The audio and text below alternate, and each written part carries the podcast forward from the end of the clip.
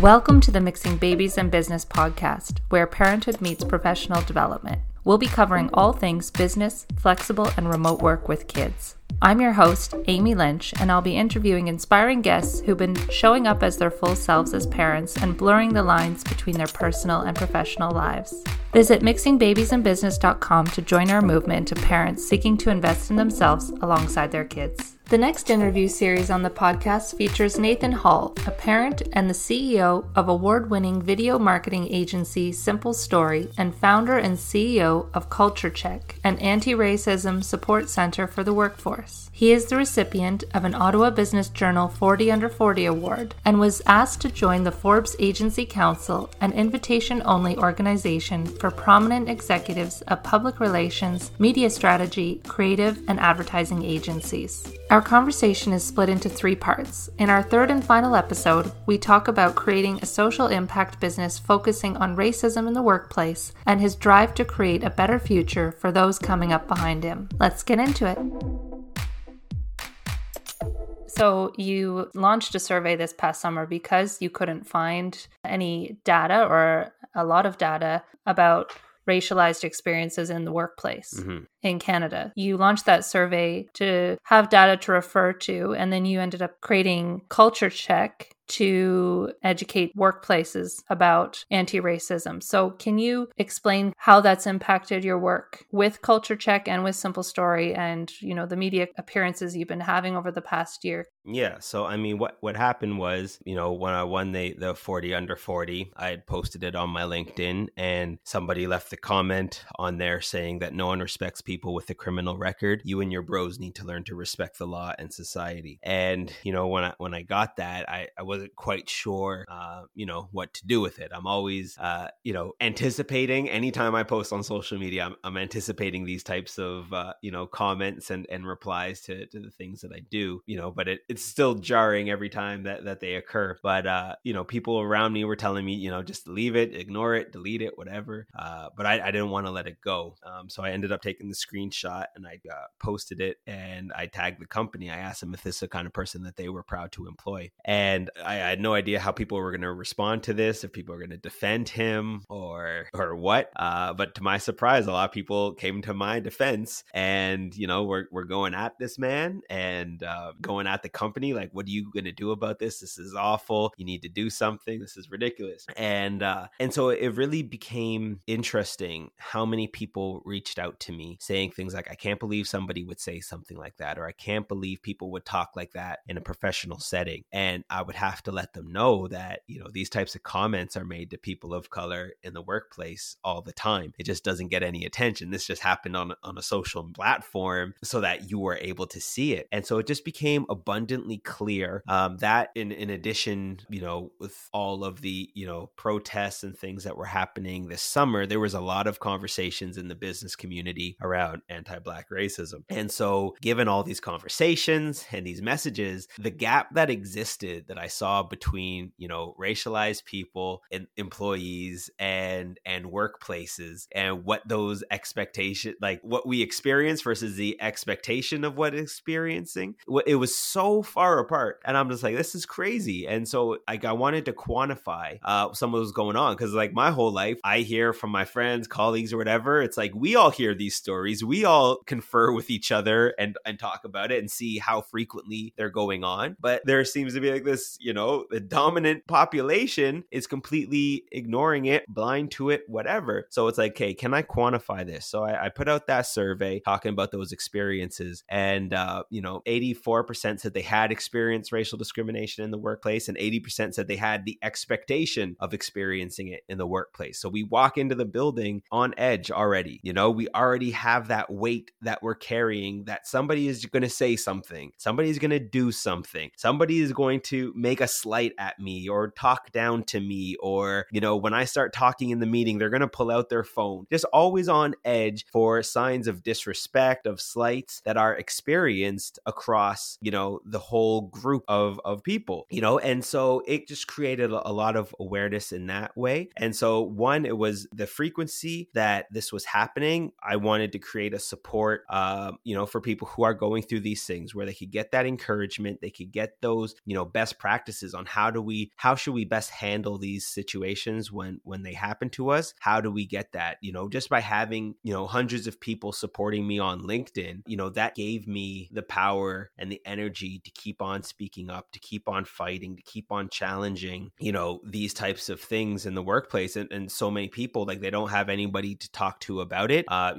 especially in the workplace. So they just they bottle it up, they keep it to themselves. They don't feel like they have a voice. So just having that support where it feels like you do have a support, your your voice matters, your story matters, and being able to have that is so important for us to continue to to raise awareness and to keep on fighting these things. So I wanted to provide that support, and then on the opposite end, as we collect all these stories, all these data points, then we go into organizations and we educate them around the true experiences that racialized employees are going through. And you know, the issue is is that you know most don't ever report you know when they when they experience these things because there is this long history of nothing ever happening when we do, um, or we get labeled as a troublemaker and difficult to work with, and it just makes our lives so much more difficult when we stand up because we've either have all been made an example of or have watched one of our colleagues, friends, family been made an example of. And so it's like, you know, if you want that future for yourself, if you want to throw your career away because of this, or if you want to make things harder for yourself and, you know, kiss that promotion goodbye, then you know what I mean? So like you're kind of stuck in this rock and the hard place of of what do you do? And and you know, the result is a lot of people remain silent on these issues. And so companies have this false sense of security thinking that the problem isn't as bad in their company as it actually is, right? And it's not until like a George Floyd or a yesterday comes up that mm-hmm. it's like, oh, oh, oh, maybe there is a problem. Oh, I, oh, okay. And it's just like, yeah, but you're you're missing all the signs. Like it, like I said, like with the fifty million dollars, Dave Chappelle, you know, Capitol Hill doesn't just happen overnight, right? That has been years in the making of building up, of getting this excitement, of feeding this idea of fake news and who can you trust and uh, election rigging and all of these things have been building up and boiling over for years in order for something like this to actually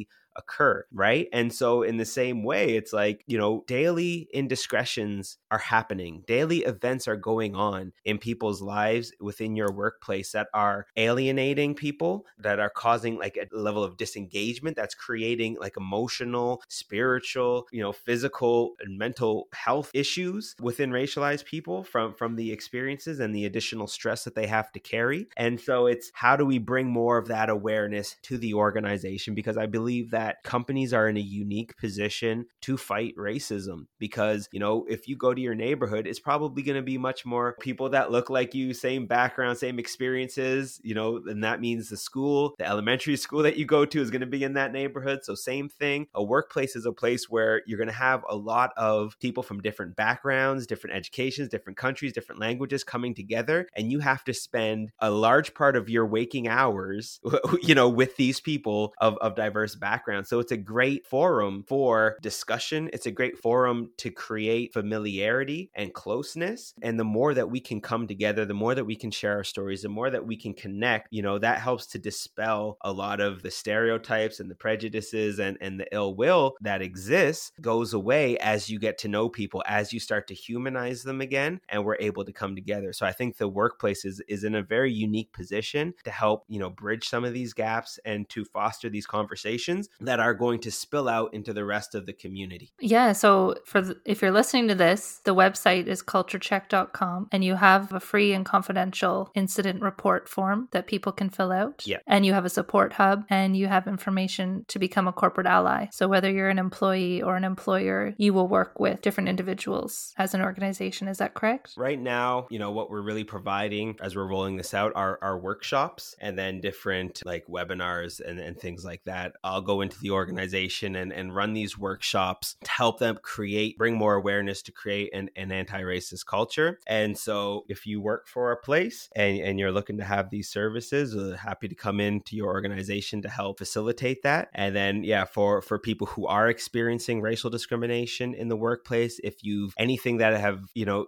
that you've experienced, that you've gone through, please submit the form as you share your stories. All of this information gets used to help us support support one another and then to bring this information to workplaces, right? So we're not we're not going to your workplace and say like, "Hey, so and so said this this and that." Everything's anonymous and it's just data that we collect so that we can go into organizations so we can let them be aware that hey, these are the types of things that are happening. These are the types of things that are being said to racialized people within the community. And so it's really as you share your stories, you're going to be helping out the whole community as we bring more awareness to this. And, you know, we're going to try our best to help support you, you know, to provide any sort of best practices and advice on, on how to bring some reconciliation to your specific situation. Thank you so much for your time, Nathan. If we want to get in touch with you, is there a particular way that you prefer to contact you? Yeah, I mean, you can find me on Instagram at Mr. Nathan Hall. I'm on LinkedIn too, nathan.j.d.hall.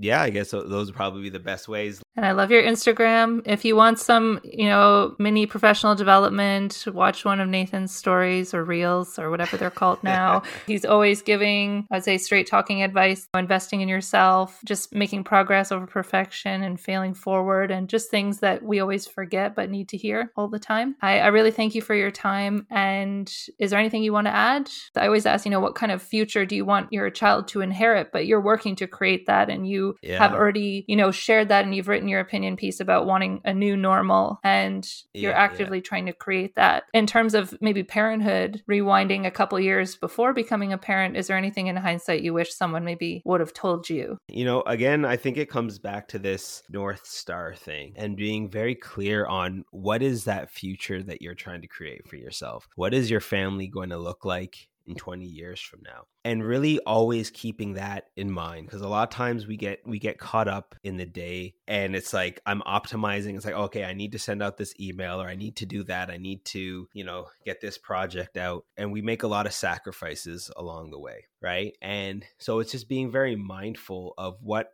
either way you're going to have to make sacrifices right? Like let's, let's be honest like the more you have coming at you the more you have to do the more sacrifices you are going to have to make and this is this is a part of being a leader being a parent getting older right? You just don't have enough time to do everything and so being very very intentional and thoughtful about what is important, what needs to stay, and what needs to go. And oftentimes, you know, with work, you can say, like, well, this project is timely. My kid is going to be there day in and day out forever, you know? But in 10 years from now, which is going to matter more, right? That project or your kid. And again, you can say, well, if I just miss one day or one practice, one event with my kid, is that really a big deal in the grand scheme of things? And again, like, you know, this is something that you you need to to figure out on your own, but trying to to maintain that balance, I think is, is very key where maybe you're not going to do everything you want to professionally, you're not going to do everything you want to as a parent, as a spouse, but what is that balance that makes the most sense for you that you can be proud of, that you can live with, right? And then in 40 years from now, when you look back, you're like, yeah, I, I made good decisions. I went forward, right? Like, uh, how many times have you heard no one on their deathbed is saying, I wish I worked more, right? We all hear that. We've heard it a million times, but we continue to optimize our lives around working more and getting more mm-hmm. done and all, all of these things. And so it's it's really about how do we create a lifestyle for ourselves that we're happy with with the work that we're doing and we're not consumed by the work that we're doing. How do we enjoy our children and not be consumed by them right? It's like every stage of childhood brings different difficulties and different different issues right? Like my, my son's three years old right now and that that is a that's a that's a situation.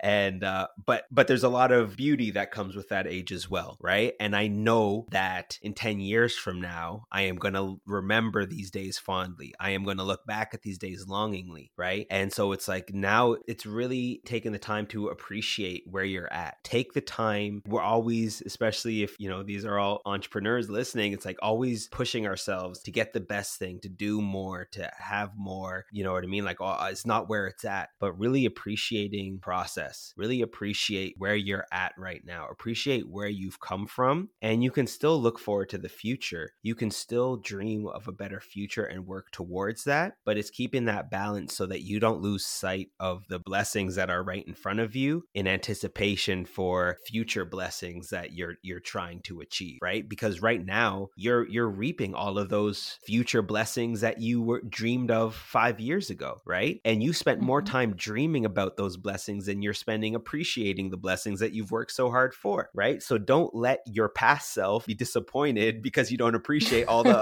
all the hard work and, and sacrifices yep. that you made to get to where you are right now, right? And so taking that time just just to appreciate this um, and keeping that balance. I know it's hard and obviously not everything is in perfect, evenly distributed balance. There's going to be some weeks where work takes higher priority, some weeks family, but just making sure that some weeks it is family, some weeks it is yourself, some weeks it is your spouse, and that in the end things start to balance out or they're in a in a ratio that you are intentional about, right? And that it's not just oh work has gotten away from me, this has become too much, but I'm very mindful, I'm very intentional about the time that I'm going to be spending in each of these areas. So I think that that's that's really it and and creating that, you know, you're asked about as far as the future. One of my biggest things like like I mentioned before like eh, school was was one of the worst periods of my life like i hated school so much and the anxiety that it caused me i feel it so much more now for my son and like the fear of him going into school and the experiences that i felt and how am i going to deal with this and putting him into that situation it creates a lot of anxiety and fear for me you know and a lot of this is based around race you know like we where we live is still predominantly a, a white area and this is a, a serious concern for me and teachers have such an impact on on a children's sense of self-worth and and all these types of things and you know being very mindful of that i'm not i'm not outsourcing all of his learning to the school and being very intentional about what the things that i am going to teach him what i want to expose him to and then the teacher is supplementing that um, the school is supplementing that and you know just being involved like i, I know kind of what, what are those gaps that i experience and that I'm, I'm aware of so i'm ready to kind of deal with that but at the same time it's you know i think for all parents parents sending your kids to school is terrifying because like you're just like oh i've spent so many years like protecting this thing and now i'm just sending it off to the wolves. And it, it just feels like there's just so much more extra weight for sending out a black son into the world. And you know you get to that point where you get to an age where you're no longer considered cute you're considered a threat. And you know what i mean? Like it, it, it's it's tough. It's tough to deal with those things. And you know when you go through it yourself um you know it's one thing but the the the, the, the thing that you've produced that you've been trying to protect so much you know preparing them for those realities it can be it's very stressful and something we put a lot of, of thought behind and you know in trying to figure out you know the right school and you know, what's the right things to expose him to and and, and train him for. And it's, it's a lot of stress. It's a lot of it's a lot of yeah, you know difficult like conversations and stuff but you know as i'm hoping like i said a lot of the work that i'm doing now and trying to train people around these things create more conversations around this and dealing with parents in the workplace let me train you because now what you learn here you're going to take back to your home right? And that's what you're going to mm-hmm. teach to your kids that are going to go to school with my kids. You know this is is not just a job for me. This is you know personal mission you know to educate people on these things and to try and create more awareness awareness around around this topic of conversation which my whole life people told me that doesn't exist right? They tell me like i'm crazy. They tell me that oh you're reading too much into situations. Oh it's not that big of a deal right? And constantly being denied and belittled for my experiences. And so it's really now you know just catching up on on again getting comfortable in your own skin where it's like no my experiences are meaningful. They are something. You need to listen to them and just creating more of that awareness of of those experiences that have been shut down so often uh, in my life. So really want to create an environment where people coming behind me don't have to go through that, and the walls and the hoops that I've had to go through to get where I'm at. I just want to be able to make it a little bit easier for for people who are coming up behind me. Thanks again to Nathan for taking the time to speak about all things parenthood, leadership, business, and getting comfortable with being uncomfortable in order to grow. Check out Nathan and his work at culturecheck.com. If you enjoyed this episode, please share it with your network and leave a review. It helps other parents find the podcast. You can access more parent friendly professional development, flexible, and remote work with kids resources on my website at mixingbabiesandbusiness.com. Thanks for listening.